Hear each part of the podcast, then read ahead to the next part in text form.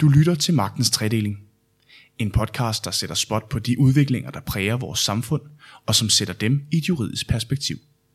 Now, it is incumbent upon us lawyers not to just talk about the truth, but to actually seek it, to find it, to live it.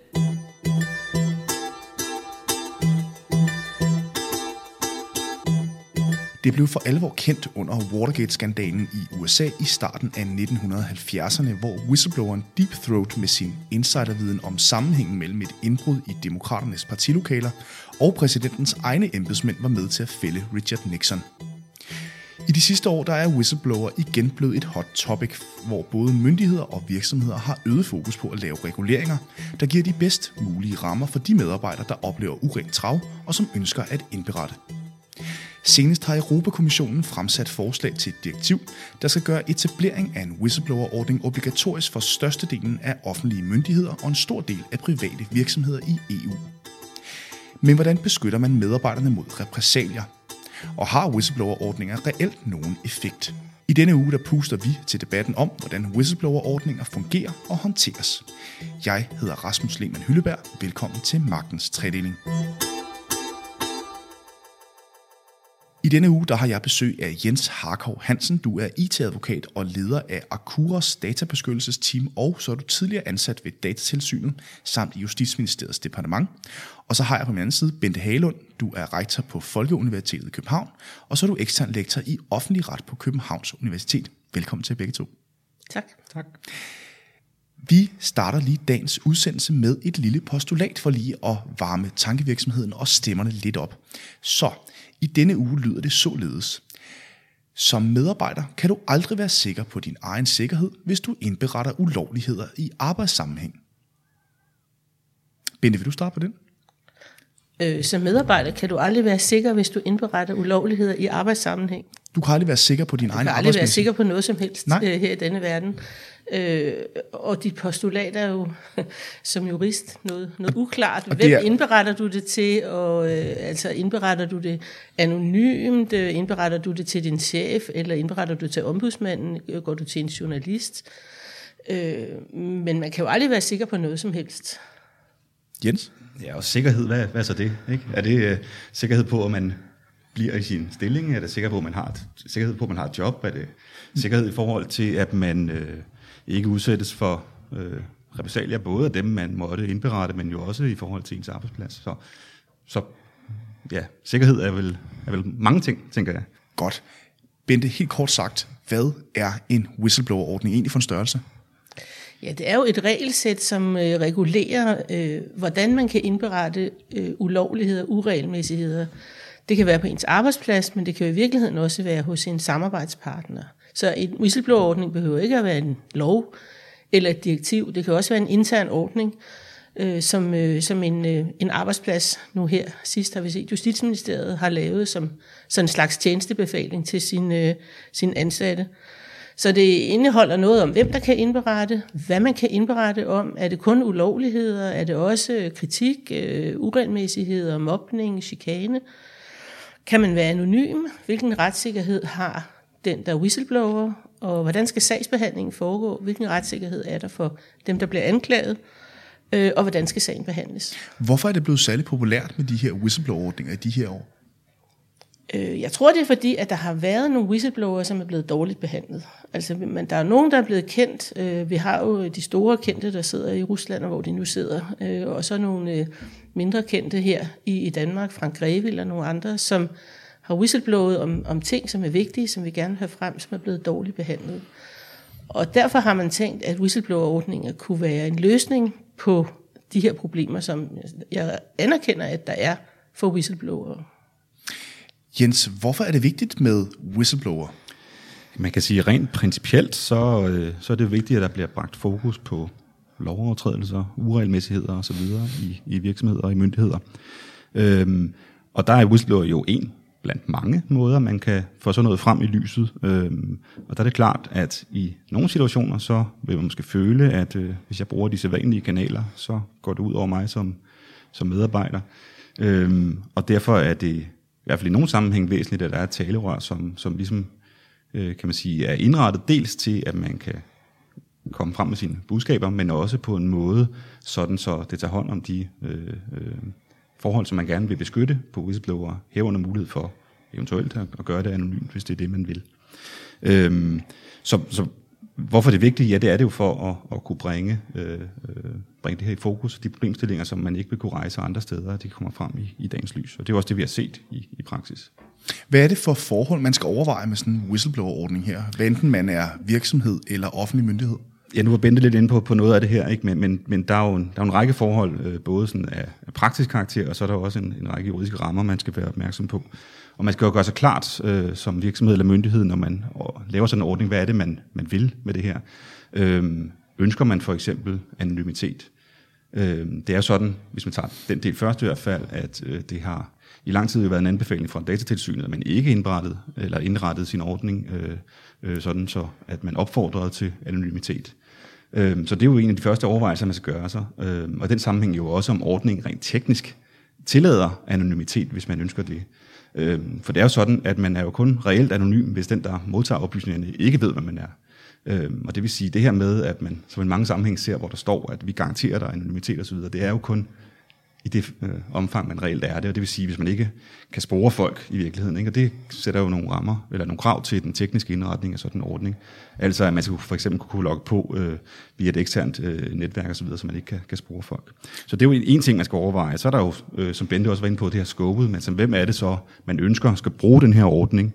Øhm, er det et snævert øh, bare til, til medarbejdere, eller er der også andre øh, samarbejdspartnere osv., øh, bestyrelsesmedlemmer og, og alle mulige andre leverandører osv., der, der, der kan være involveret. Så skal man tage stilling til, hvad det er, man, man vil have i sådan en ordning her. Øhm, og der har, har det i hvert fald været tidligere sådan fra, fra datatilsynets side, der har man sagt, at man må kun simpelthen lave en whistleblower-ordning, øh, der tager hånd om de her meget alvorlige forhold, hvor sådan noget som overtrædelse af, af dresscode og, og rygeforbud og sådan noget, så øh, ikke skal håndteres via en, en whistleblower-ordning. Så der er en form for bagatelgrænse? Ja, og, og det hænger jo sammen med, altså det, det er noget praksis, som øh, er under den tidligere persondataregulering, øh, og som vi ikke har set i praksis nu i forhold til, til GDPR, men, men som i hvert fald betyder, også baseret på det proportionalitetsprincip, som GDPR også hviler på, at man, når man laver en, en systematisk ordning, hvor man indsamler data om folk, så, så skal man også sætte nogle rammer for, hvad det er for nogle oplysninger, man indsamler. Øhm, og det betyder sådan noget som alvorlig kriminalitet og sådan ting, vil selvfølgelig kunne være sådan en ordning, hvorimod, som jeg nævnte før, sådan noget med inkompetence eller almindelig fravær eller mm. øh, noget andet skal holdes uden for sådan noget her. Men Bente, øh, det er vel ikke kun i forhold til GDPR, at sådan en whistleblower-ordning her er interessant, det er vel også i forhold til alle mulige andre forhold? Ja, whistleblower-ordninger bliver jo, bliver jo indført, fordi man gerne vil have nogle ting frem i lyset. Altså ulovligheder, som der bliver nævnt, og snyd og fusk og alt muligt, korruption og nepotisme, ting og sager, vil man gerne have frem i lyset. Og man mener jo så med rette, øh, at der kan være problemer med i hvert fald at få offentlige ansatte til at, at komme frem med de her oplysninger på den ene eller den anden måde. Så de både kommer til virksomhedens kendskab, men også til offentlighedens kendskab. Så det skulle jo være en måde at hjælpe dem frem, flere oplysninger frem. Ja, for nu nævner Jens det her med anonymitet, som jo er, øh, hvad skal man sige, en af hjørnestenene i forhold ja. til det her whistleblower. Øhm, hvordan i alverden skaber man et system, hvor at man som medarbejder er sikker på, at det altså ikke kan spores tilbage til mig? Ja, det må du jo spørge IT-eksperten om. Øh, det kan jeg ikke svare på. Det jeg kan sige, det er, altså man kan jo godt være anonym whistleblower i dag. Altså der er jo ingen, der forhindrer mig i at skrive et stykke papir og putte det ned i en postkasse og give det til dig, eller give det til Berlingske Tidene, eller give det til min chef, og så er der ingen, der ved, hvem jeg er. Øhm, så så, så man, den mulighed har man jo stadigvæk i dag. Ja, der, der, og det er jo rigtigt, det har man, selvfølgelig har man det. Øh, men når man siger øh, anonymitet, så er der også der er en række misforståelser, øh, som jeg ser det i hvert fald, det er, at mange, øh, i hvert fald når man øh, beskriver deres whistleblower-ordning, skriver det, hos os er du garanteret fuldstændig anonymitet. Øh, og det er man jo kun, som jeg nævnte før, hvis man reelt er anonym. Og, og øh, hvis man lægger ind med navnet, så kan man bare ikke garantere anonymitet. Øh, sådan det. Øh, både i forhold til aktindsigtsregler, men også i forhold til persondatareglerne, der siger man jo som registreret, og det bliver man jo i det her system rent teknisk, øh, har ret til at få at vide, hvor øh, oplysningerne stammer fra. Mm. Øh, så. Bente, hvad er ifølge dig nogle af kritikpunkterne ved at skulle implementere whistleblower-ordninger for offentlige ansatte og ansatte generelt? For du sagde også lige før, at der er med rette er øh, altså kritiske punkter ved det her. Jo, jeg anerkender, at der er problemer for de offentlige ansatte, som vil indberette ulovligheder. Øhm, det burde der ikke være, for de offentlige ansatte har jo ytringsfrihed, og de har jo ret til at indberette både til deres chefer og til alle mulige andre, så længe det ikke overtræder deres tavshedspligt. Men, øh, men det, det viser bare øh, erfaringen, at, øh, at der er nogle problemer ved det. Jeg synes bare, at whistleblower-ordningen er, ikke den rette behandling af det problem. Som jeg sagde til Berlingske Tidene, da de spurgte mig om den her ordning fra Justitsministeriet, jeg synes, det er en falit erklæring, at det ikke kan lykkes at få de her oplysninger frem øh, i lyset på en anden måde end via en whistleblower-ordning. Det største problem, synes jeg, er øh, retssikkerheden for de anklagede. Altså det er det her med anonymitet. Og jeg er helt enig i, at man kan sagtens have en whistleblower-ordning, uden at der er øh, anonymitet for dem, der indberetter. Og det burde man også holde fast ved, øh, ligesom datatilsynet har gjort tidligere. Men, øh, men, men hvis man har anonymitet, og hvis det kan lade sig gøre rent teknisk, øh, det ved jeg ikke, om det kan, det skal jeg ikke udtale mig om, øh, så har man altså et problem med retssikkerheden for de anklagede. For vi har jo en grundlæggende regel i Danmark om øh, offentlighed i retsplejen. Det står i grundloven. Og altså, det er jo helt almindeligt, at man ved, hvem der er, der anklager en, og hvad man bliver anklaget for. Så det synes jeg er et retssikkerhedsmæssigt problem.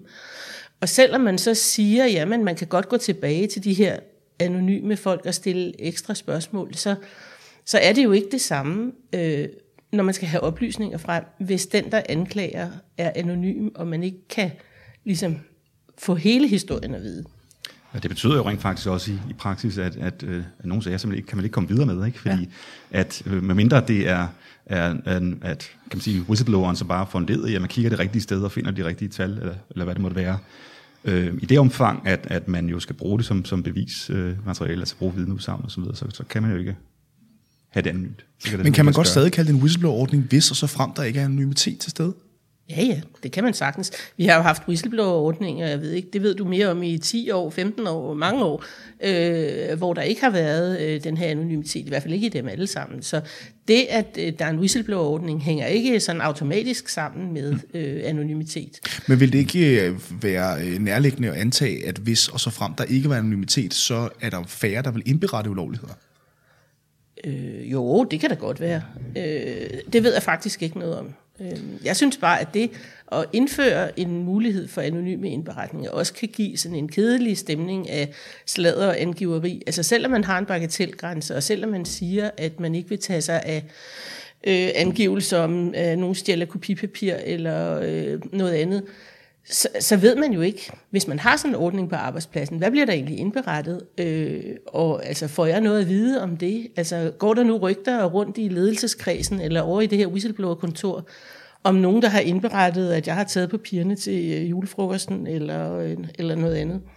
Så jeg synes godt, det kan give en kedelig, sådan, øh, man opfordrer til angiveri og hemmeligheder, også selvom det ikke har nogen, øh, noget på sig i virkeligheden to, to ting til det. Man kan sige, øh, det her med, øh, for, for at tage fat i det, om der måtte florere oplysninger, som man ikke kender til. Man kan sige, hvis man overholder lovgivningen i hvert fald som virksomhed eller myndighed, så, så får man jo også kendskab til det, fordi man skal jo oplyse øh, de her personer om, at øh, der er en indberetning. Ikke? Det er det ene. Og det andet er, nu har jeg siddet selv øh, som, som advokat med whistleblower-ordninger i praksis.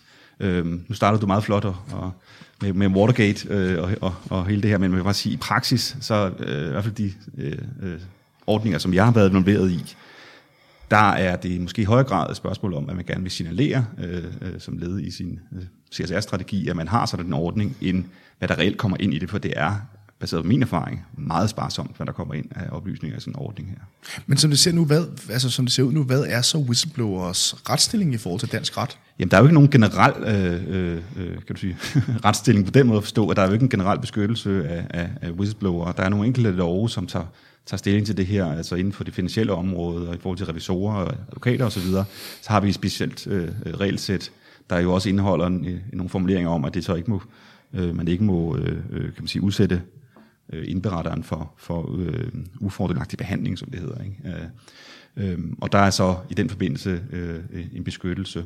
Men udover det, så er der jo den almindelige generelle beskyttelse, hvis man må have det som, som medarbejder i form af de almindelige regler af funktionærloven osv., øh, mod, mod, en, mod kan man sige, usaglig opsigelse, hvis det måtte komme dertil. Men der er ikke nogen generel øh, beskyttelse af, af whistleblower. Vi ser jo lige nu øh, over i øh, det mest nærliggende er jo USA, hvor at øh, vi kan jo godt kalde øh, Michael Cohen og, øh, og, og lignende andre aktører derovre for offentlige whistleblower, der jo netop ikke har været anonyme i deres kritik af, af for eksempel præsidenten derovre, øhm, og at de jo har øh, ved at indgå i samarbejde med myndighederne faktisk har været med til at sætte deres straffe ned. Øhm, er det også sådan i Danmark, at man på baggrund øh, hvad hedder det, øh, af øh, Altså hvis en whistleblower selv har medvirket til en virksomheds strafbare forhold, så kan whistlebloweren så få strafnedsættelse alene på baggrund af, at han eller hun har bidraget til opklaringen. Ja, altså man kan sige, hvis, hvis du tænker strafnedsættelse i form af, af, af straffeloven, hvis du måtte vende der, øh, så er der faktisk en bestemmelse, der siger, at en, en, en, gerningsmand, en gerningsmand, som har givet oplysninger, som er afgørende for opklaringen af strafbare handlinger, kan få strafnedsættelse. Det følger os af paragraf 82 i straffeloven. Øh, så, så der er der øh, teoretisk set den mulighed. Øh, jeg har ikke lige bare kendskab til, at det havde været anvendt i, i praksis, øh, men, men der er altså mulighed for, hvis det måtte ende med en straffesag, at det kan få en formidlet øh, omstændighed. Men jeg tror ikke, det er det, der sådan set er det store issue. Det, altså her, der, der er det nok mere øh, den beskyttelse, som ligger i, jamen kan jeg så kan blive fyret, eller øh, altså, kan jeg øh, få ham, jeg har indberettet på nakken, eller ham, eller hende. Øh, så, så jeg tror, det der med, med straffesagen, det er selvfølgelig, der, den mulighed er der for nedsættelse. Mm. Yes. Jeg har ikke noget at sige om det. Jeg har ikke noget kendskab til nogen, der har fået strafnedsættelse. Nej. Ja. Øhm, altså kan en whistleblower-ordning være med til at skabe mistillid på en arbejdsplads? Du nævnte øh, tidligere det her med, at, at, at man risikerer at skabe sådan et, et hvad skal man sige, øh, øh, sådan et, øh, altså en kultur, hvor det er meget, meget nemt bare at udpege for de mindste ting. Ja, det er min holdning. Altså, jeg har jo den holdning, at man burde i stedet for øh, oparbejde en kultur, hvor at man roser og klapper dem på ryggen, som øh, kommer frem med de her oplysninger. Øh, man hæpper på dem og siger, hvor var det godt, at du øh, fandt ud af den her fejl, nu skal vi, øh, nu skal vi have det løst. Øh, I stedet for ligesom at, og, øh, at fejle ind under gulvtæppet eller putte det ned i en skuffe. Så jeg synes i virkeligheden, man skulle arbejde på en helt anden måde. Øh, jeg så til min øh, store skuffelse, at man nu på Rigshospitalet havde øh, henlagt alle de her øh, indberetninger om utilsigtede hændelser, som jo, det er jo netop sådan en ordning, hvor man skal have de fejl og mangler frem i lyset, og have dem undersøgt med henblik på at gøre det bedre fremover. Og at man så ikke udnytter ordningen ordentligt, det bliver man jo ked af at se. Men jeg synes i virkeligheden, det er den vej, man skal gå, øh, frem for at, at, at sætte en mand ind i et kontor over et hjørne og sige, her kan du gå ind øh, med en hætte over hovedet og være anonym og øh, indberette dine kolleger. Altså jeg synes, man lægger op til en, øh, en, en, en kedelig kultur, og, øh, og, og det er en forkert behandling af, af et problem, som man helt anerkender, at der er. Men er det så fordi, at man i forhold til debatten omkring de her whistleblowers, simpelthen ser det fra, hvad skal man sige, whistleblowerens side, og ikke fra den anden side? Ja, ja. det er det. Altså, og, og det er jo også fordi, at vi har set, at de folk, der har været whistleblower, der er jo forskellige eksempler. Der er en laborant for Mærsk, det er jo så privat, men, men samme problem som som indberettede, at de, de snød med prøverne. Øh, og det blev jo så kendt, hvem hun var. Og øh, hun blev jo ikke fyret eller noget, men hun fik det skidt på sin arbejdsplads. Der er også en sag om Københavns Kommune, en øh, kontorchef, der indberettede noget med arbejds øh, et eller andet, jeg kan ikke lige huske, hvad det var. Han fik det heller ikke nemt bagefter. Vi har den kendte sag med Frank Grevil, som blev mm. straffet. Øh, så der er jo masser af eksempler på whistleblower, som er kommet frem med ting, som det var vigtigt at at høre fra offentlighedens synspunkt, som er, som er blevet skidt behandlet. Øh, jeg synes bare ikke, at, øh, at de her anonyme ordninger, øh, og i virkeligheden måske heller ikke dem, hvor man ikke er anonym, jeg synes, det er at sætte et meget stort byråkratisk cirkus op, for at løse et problem, som burde løses på en anden måde. Hvad kan man egentlig gøre, Jens? altså, hvad, kan den ankl- hvad er den anklagets rettighed i forhold til at forsvare sig selv gennem sådan en whistleblower-ordning? Men der, er, der er det jo ikke anderledes end i så mange andre situationer, hvor man bliver bliver anklaget for et eller andet. Og der er, det jo også, der er jeg jo helt enig i, at det, der er det væsentlige her, det er jo gennemsigtighed. Fordi det er jo nogle gange meget, meget svært at forsvare sig mod noget, man ikke ved, hvor kommer fra. Øh, øh, er det i virkeligheden en sidekammerat, som er, som er sur over, at man ikke kom på det kursus øh, øh, og fik en plads foran, eller, eller er det noget helt andet, der, der gør det? Og, og ens mulighed for ligesom at reagere på det, det bliver jo væsentligt øh, forringet, hvis man ikke har kendskab til, hvem det er. Og det er jo også derfor, at man jo hidtil herhjemme har, har jo haft sådan en klar anbefaling, at de skulle ikke laves øh, anonyme sådan nogle ordninger. Øh, det er der, der har været i praksis det ønske for, at de skulle være, ikke? Men, men, men det er jo netop af den grund, at, at man øh, skal sikre gennemsigtigheden. Øh. Ja, altså den, den anklagede kan jo forsvare sig bedre, hvis man ved, hvem det er. Øh, og jeg har set i Justitsministeriets nye ordning, at der står, at man normalt vil blive underrettet, hvis der indgives oplysninger om dem. Og det gælder altså både, øh, hvis sagen bliver henlagt som grundløs, eller hvis der startes en egentlig sag. Men normalt, det betyder jo så, at der kan også være tilfælde, hvor man, hvor man ikke får det at vide, og så er det jo lidt svært at, øh, at forsvare sig.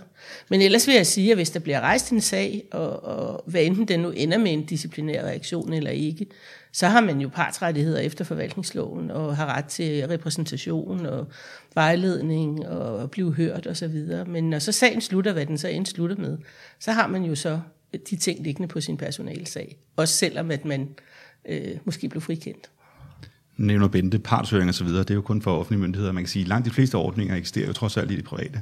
Øhm, og der har man jo en forpligtelse efter databeskyttelsesforordningen til at orientere, når man, øh, det har Justitsministeriet sådan set også, øh, efter artikel 14, at, at øh, når man modtager oplysninger fra andre øh, kilder end en selv, så skal man sådan set have det at vide. Øhm, så, så det er der, det er jo helt klart udgangspunkt, man skal. Så er der nogle enkelte undtagelser, der går på, at hvis der er særlig alvorlige forhold, der gør gældende, der skal man altså ud i helt konkret og have, øh, have en anden viden om, at man vil blive nærmest øh, banket eller noget andet, der gør, at man så kan undlade det. Og ofte betyder det sådan set ikke undladelse helt, det betyder bare en udsættelse til sagen er undersøgt. Øhm, så, så, så hvis man følger lovgivningen i hvert fald, øh, så må man forudsætte, at virksomheder og myndigheder gør, så, så, så, og man kender til, til oplysningerne på øh, identiteten på, på whistlebloweren, så kan man sådan set ikke holde det hemmeligt som udgangspunkt. Inden vi går videre, så vil jeg godt lige slå et slag for at gå ind på iTunes og give os et like eller en lille rating derinde. Det bliver vi så glade for. Jens, hvordan kan virksomheder, der implementerer de her whistleblower-ordninger, vurdere de sager, der kommer ind og adskille sager af alvorlig karakter fra de mindre alvorlige sager? Altså mange af de her virksomheder er vel ikke nødvendigvis specialiseret i whistleblower-ordninger? Nej, det er de ikke, og det er også derfor, det er helt væsentligt, og også i overensstemmelse med de retningslinjer, der har været tidligere på området i hvert fald, at man har nogle procedurer, der øh, forholder sig, altså hvor man forholder sig til, til, hvad er det, man kan putte ind i ordningen, og hvad er det, der skal uden for ordningen. For det er jo helt væsentligt, som du siger, så vil mange af dem, der sidder med det, jo ikke øh, være eksperter i, i det her. Øh, så, så den ene ting er selvfølgelig, at man har nogle helt klare procedurer for, hvordan man håndterer det her, og så selvfølgelig følge dem. Og det er jo både noget, man skal have internt, men jo også noget, der er ret væsentligt, at, øh, at øh, man gør opmærksom på i forhold til den, der indberetter, sådan som man rent faktisk har mulighed for at sætte sig ind i, inden, hvis man har lyst til det, hvad det er, man skal indberette til den her ordning. Det andet er, at øh, rigtig mange, øh, i hvert fald på et privat område, jo benytter eksterne øh, leverandører til sådan noget her. Der er nogle store virksomheder, som ikke laver andet øh, end, end at håndtere whistleblower-ordninger. Øh, og så er der jo også et, et væld af rådgivere, advokater, revisorer osv., som tilbyder sådan nogle ordninger. Så det er klart, at, at der vil man jo have den professionalisme og muligheden for ligesom at kunne sortere fra, og også have et, et vist armlængde princip, fordi man så har, har lavet en, en, øh, en ekstern, øh, lavet den, den indledende vurdering, og sikret på den måde, at man ikke kommer til at lægge ind med oplysninger, der er i strid med ens egne retningslinjer. Jeg forbindte, hvad, hvad, hvad er det for et oversættelsesarbejde, der skal til fra virksomhederne til medarbejderne i forhold til de her whistleblower-ordninger? Altså i forhold til, hvad kan man egentlig indberette, hvad kan man ikke indberette? Øh, oversættelsesarbejde. At man skal jo forklare, hvad ordningen går ud på. Altså man skal jo starte med at stille det første spørgsmål, som du stillede mig i dag. Hvad er en whistleblower-ordning for noget? Altså alle de her elementer med, hvem kan jeg indberette, øh, hvad kan man indberette, hvad sker der, øh, hvor går dine oplysninger hen, kan du, øh, kan du være anonym, øh, hvad sker der med den, du anklager osv. Mm. Øh, og hvis virksomhederne ikke er professionelle, så er medarbejderne du i hvert fald slet ikke. Øh, så man må jo, øh, hvis man indfører sådan en ordning, når man indfører sådan en ordning, lave noget informationsmateriale, nogle møder. Øh, ikke nok, man bare laver en hjemmeside og regner med, at folk går derind og, og kigger. Så kan man sige, man, hvis en virksomhed laver, eller en offentlig myndighed laver sådan en ordning, så er det jo også et spørgsmål om, hvad man egentlig er ude efter. Er det bare signalværdien, som du sagde, eller ønsker man virkelig at få noget frem her? Øh, for hvis det bare er signalværdien, så kan man jo øh, nøjes med at skrive en kronik i Berlingske Tidene. øh, øh. jeg tror ikke, jeg sagde, at, at, at man ønskede bare, at det var signalværdien. Jeg siger bare, at realiteten er, ja. at det er meget signalværdi, fordi i praksis er der meget få af de her sager. Ja. Jens, ved en ændring af hvidvarsloven i juni 2017 øh, blev etableringen af en whistleblower-ordning lovpligtig for en række øh, virksomheder mere end fem ansatte herunder advokatvirksomheder, revisionsvirksomheder, ejendomsmalere osv. Hvad har det betydet for advokatbranchen, hvor du kommer fra, at det er blevet lovpligtigt med en whistleblower-ordning? Altså man kan sige, nu det her er jo ikke sådan et isoleret øh, øh, øh kan man sige, det, øh, øh, element. Det er jo en del af en, kan man sige, en større compliance øh, øh, øvelse og, og, og lovgivning, der, der er blevet pålagt i hvert fald advokater øh, inden for de senere år. Og det har betydet øh, jo i, i, øh, i praksis, at der er kommet en hel del øh, større intern fokus på, hvordan skal man håndtere alt fra øh, whistleblower, men jo også hvidvaskregler, øh, altså KYC-procedurer, øh, hvor man jo skal ud og, og lave risikovurderinger baseret på de kunder, man har osv. Og så der har whistleblower-ordningen bare et blandt mange af de her tiltag. Og det er klart, at, at i, i mindre advokatvirksomheder fylder det jo relativt mere, end det gør i, i større hus, som jeg selv kommer fra. Hos os har vi for eksempel ansat en, en, en compliance øh, manager, som står for alt sådan noget hos os. Ikke? Øh, og det vil sige, den mulighed har en, en, en mindre øh, advokatvirksomhed måske ikke i samme omfang. Så det er helt klart, det, det er jo en, øh, har betydet et, klart øget fokus øh, øh, på, på, ja, fra advokaters side på, mm. på, på mange ting i virkeligheden, ikke? Øh, hvor det her bare er, er en del af det. Øh, ja. Hvor mange rådgivningsopgaver øh, er ligesom også fuldt med? Jeg tænker i forhold til, at flere og flere virksomheder og myndigheder jo skal også skal til at opretholde de her øh, ordninger. Jamen det er klart, der ser man jo også et helt andet øh, øh, fokus fra advokater, altså nogle områder, som advokater traditionelt ikke tidligere har, har beskæftiget sig med, som jo er sådan noget øh, mere compliance-arbejde og strategi og, mm. og udformning af politikker osv., og, og, og jo ikke sådan, øh, har noget som helst med den traditionelle øh, advokatopgave at gøre på den måde. Øh, at det jo ikke handler måske om at føre retssager eller noget som helst andet, men handler om at at, at, at tilrettelægge nogle interne procedurer. Det er også mit indtryk, at det er noget, man har taget til sig øh, øh, hos advokatbranchen, og virkeligheden øh, har gjort rigtig meget ud af at, at øh, have fokus på at kunne rådgive omkring os. Sådan som så, så advokaten måske er blevet øh, på det område lidt mere øh, sådan, lidt mere holistisk tilgang måske til, til, til rådgivning, og, og lidt mere konsulentagtig, end det har været mm. øh, traditionelt i hvert fald.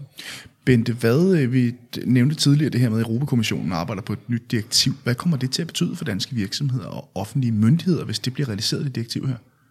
Ja, direktivet lægger op til sådan en minimumsløsning, hvor man siger, at vi har lidt forskelligt øh, rundt omkring i de forskellige lande i Europa, øh, men vi vil gerne lægge en bund under øh, regelsættet, sådan så at der i hvert fald er nogle minimumstandarder øh, over hele Europa. Og det vil også betyde, at øh, altså staten, øh, regionerne, kommuner med over 100.000 indbyggere og virksomheder med mere end 50 ansatte, alle skammen skal forholde sig til de her regler, hvis de altså bliver indført. Øh, og øh, altså, kommissionen har ligesom øh, taget nogle emner ud, hvor man mener, der er særlig stor risiko for at øh, ulovligheder kan have stor betydning. Øh, det er en lang liste, men der er jo noget med miljøbeskyttelse, og der er noget med antividvask, og der er noget med datasikkerhed. Øh, så man, man har altså ligesom, det er ikke al lovgivning i hele verden, eller hele EU-lovgivningspakken, øh, det handler om, men, men en, en lang række emner, og der skal man altså så etablere en, en intern ordning, øh, på de her, i de her institutioner, som jeg nævnte før. Så det vil jo betyde øh, relativt mange penge i, i forslaget har jeg øh, sagt eller set, at der står, at det vil koste 5,6 milliarder kroner i indgangsudgifter, øh, det er så i hele EU, og 10 milliarder kroner i årlige driftsomkostninger øh, i hele EU at drive det her. Så det, det er jo også noget, man skal tage, tage højde for, at, at det er simpelthen ekstra udgifter, øh, som man, man så skal indføre. Jeg synes, en af de ting, jeg også har hæftet mig ved ved det her forslag, det, det, det er det her med, at man så foreslår en, en, en omvendt bevisbyrde i forhold til øh, øh folk, som har følt sig øh, uretmæssigt behandlet, fordi de har øh, benyttet sig af, af sådan en whistleblower-funktion. Ikke? Øhm, og det er jo noget, der, der i hvert fald i de andre, øh, på de andre retsområder, hvor vi herhjemme har, har set øh, indførsel af omvendt bevisbyrde, gør det meget, meget vanskeligt for en arbejdsgiver at løfte den bevisbyrde. Altså man skal lige huske at bevise noget, man ikke har gjort. øhm, og det er bare, øh, når vi ser på praksis i, i, i alle de her ligebehandlingssager, øh, noget, som er meget, meget svært at løfte. Øhm, Altså, jeg noterede mig en anden ting, og det er, at man kun kan få den her beskyttelse mod øh, repressalier, hvis man har benyttet den interne whistleblower-ordning. Så det er ligesom et forbud mod at gå ud i pressen med noget. Så først skal man altså gå til sin interne øh, whistleblower-ordning, og hvis det ikke virker, så skal der etableres et nationalt kontor, hvor man så skal gå hen og og først derefter kan man gå til pressen, hvis man altså ønsker den her beskyttelse. Man kan selvfølgelig sagtens starte med at gå til pressen fra starten. Så var Watergate-skandalen nok ikke nået så langt, Ja, øh, så, så det, og det synes jeg sådan er et principielt problem med alle de her whistleblower-ordninger. Det er, at man siger, at vi vil gerne holde det indendørs. Altså vi vil helst ikke have de her problemer ud i lyset. Og nu er jeg jo mest ekspert inden for det offentlige, så det er det, jeg ved mest om. Og jeg tænker jo bare som skatteborger og borgere i al almindelighed, vil vi jo gerne høre om de her ting. Altså hvis der foregår ulovligheder, misbrug af midler, og korruption og nepotisme, så vil vi da være kede af, at der skulle gå halve og hele år med interne øh, forskellige øh, fiksfakserier, før det kom frem i lyset. Øhm, så, så, så jeg synes da, det er bedre, hvis det, hvis det kommer frem via pressen, øh, selvom jeg da godt kan se, at man gerne vil have, have fejret op og ordnet tingene internt, inden det kommer ud. Men kunne man forestille sig, Jens, at øh, mere kommer frem i lyset ved, at de, der ytrer sig, kan være anonyme frem for, hvis de ikke er? Altså man kan sige, det, det ved jeg ikke, øh, i, om det har givet, altså om der er evidens for at sige det i hvert fald. Man kan sige, øh, personligt kan man da godt have den opfattelse, at hvis jeg ikke skal stå til regnskab for det, jeg siger, så kan jeg sige mere. Øh, ligesom på de sociale medier. Ja, ja. ja men, men, men, men om der er belæg for det, det, det ved jeg simpelthen ikke. Øh. Men Bente, i 2018 der udgav hovedorganisationen FTF en undersøgelse foretaget blandt 3425 offentligt ansatte, der viste 59 procent simpelthen er bange for at ytre sig af frygt for negative konsekvenser. Altså taler det faktum ikke netop for en whistleblower-ordning, hvor man kan være anonym?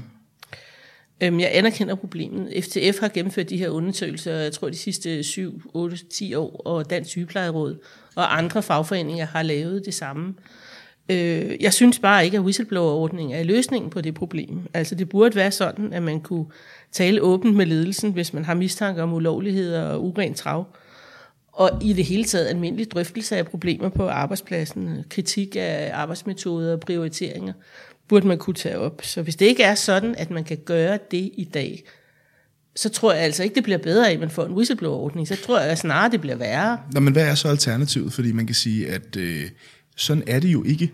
Så hvad, hvad kan man så ellers gøre, hvis whistleblower-ordning ikke er, hvad skal man sige, løsningen? Ja, altså jeg tænker, man kunne jo starte med at tage nogle af de, hvad bliver det så, Øh, 41 procent, som ikke er bange for at ytre sig, og prøve at se på, hvor er det, det går godt. Altså, hvor er det, at man faktisk øh, godt kan sige nogle ting, og hvor kritik fører til forbedringer, hvor der er en, øh, en god tone og tillid mellem ledelse og medarbejdere, så kunne man jo fremhæve det. Øh, så kunne man lave podcast som dem, og, øh, og sige, at det er det, vi gerne vil have frem. Det er den stemning, vi gerne vil have, at det er, det er fint at komme med kritik. Selvfølgelig ikke urimelig kritik, men øh, det vil man så nok heller ikke gøre, hvis, øh, hvis man øh, skal stå frem med navnsnævnelse mm. og, og, og stå til ansvar for det. Så jeg synes altså bare, at det er en helt anden vej, man skal gå. Mm. Jens, hvis nu man antager, at vi for eksempel er hos et, øh, et stort internationalt firma, der beskæftiger 100.000 mennesker på verdensplan, og man øh, er en hvad skal man sige, en simpel produktionsmedarbejder, der er meget, meget langt nede i hierarkiet, som oplever, at der er en ulovlighed, og man så går til ledelsen. Altså, hvordan gør man det, hvis man ikke ligesom er understøttet af en eller anden form for regulering og et system? Ja, hvis der ikke er det ja. øh, overhovedet. Øh, Ja, det, det, det er jo et godt spørgsmål. Man kan sige, min erfaring siger i hvert fald, at hvis vi taler store internationale koncerner, så er der ikke grænser for, hvad der ikke er, er, er procedurer og retningslinjer for øh, almindeligvis. Så, så sædvanligvis vil der være, øh, om ikke en whistleblower-ordning, så i hvert fald øh, kanaler, som man kan, kan benytte sig af, sådan som i hvert fald det, jeg ser i praksis. Øh, ja. Det var alt, vi nåede i denne uge. Tusind tak til begge to, fordi I havde lyst til at komme og tage snak med mig om whistleblower. Magtens Tredeling kan findes på K-News, eller hvor du ellers finder dine podcasts, og så kan du altid læse mere på k-news.dk. Magtens Tredeling og K-News er produceret af Karno Group.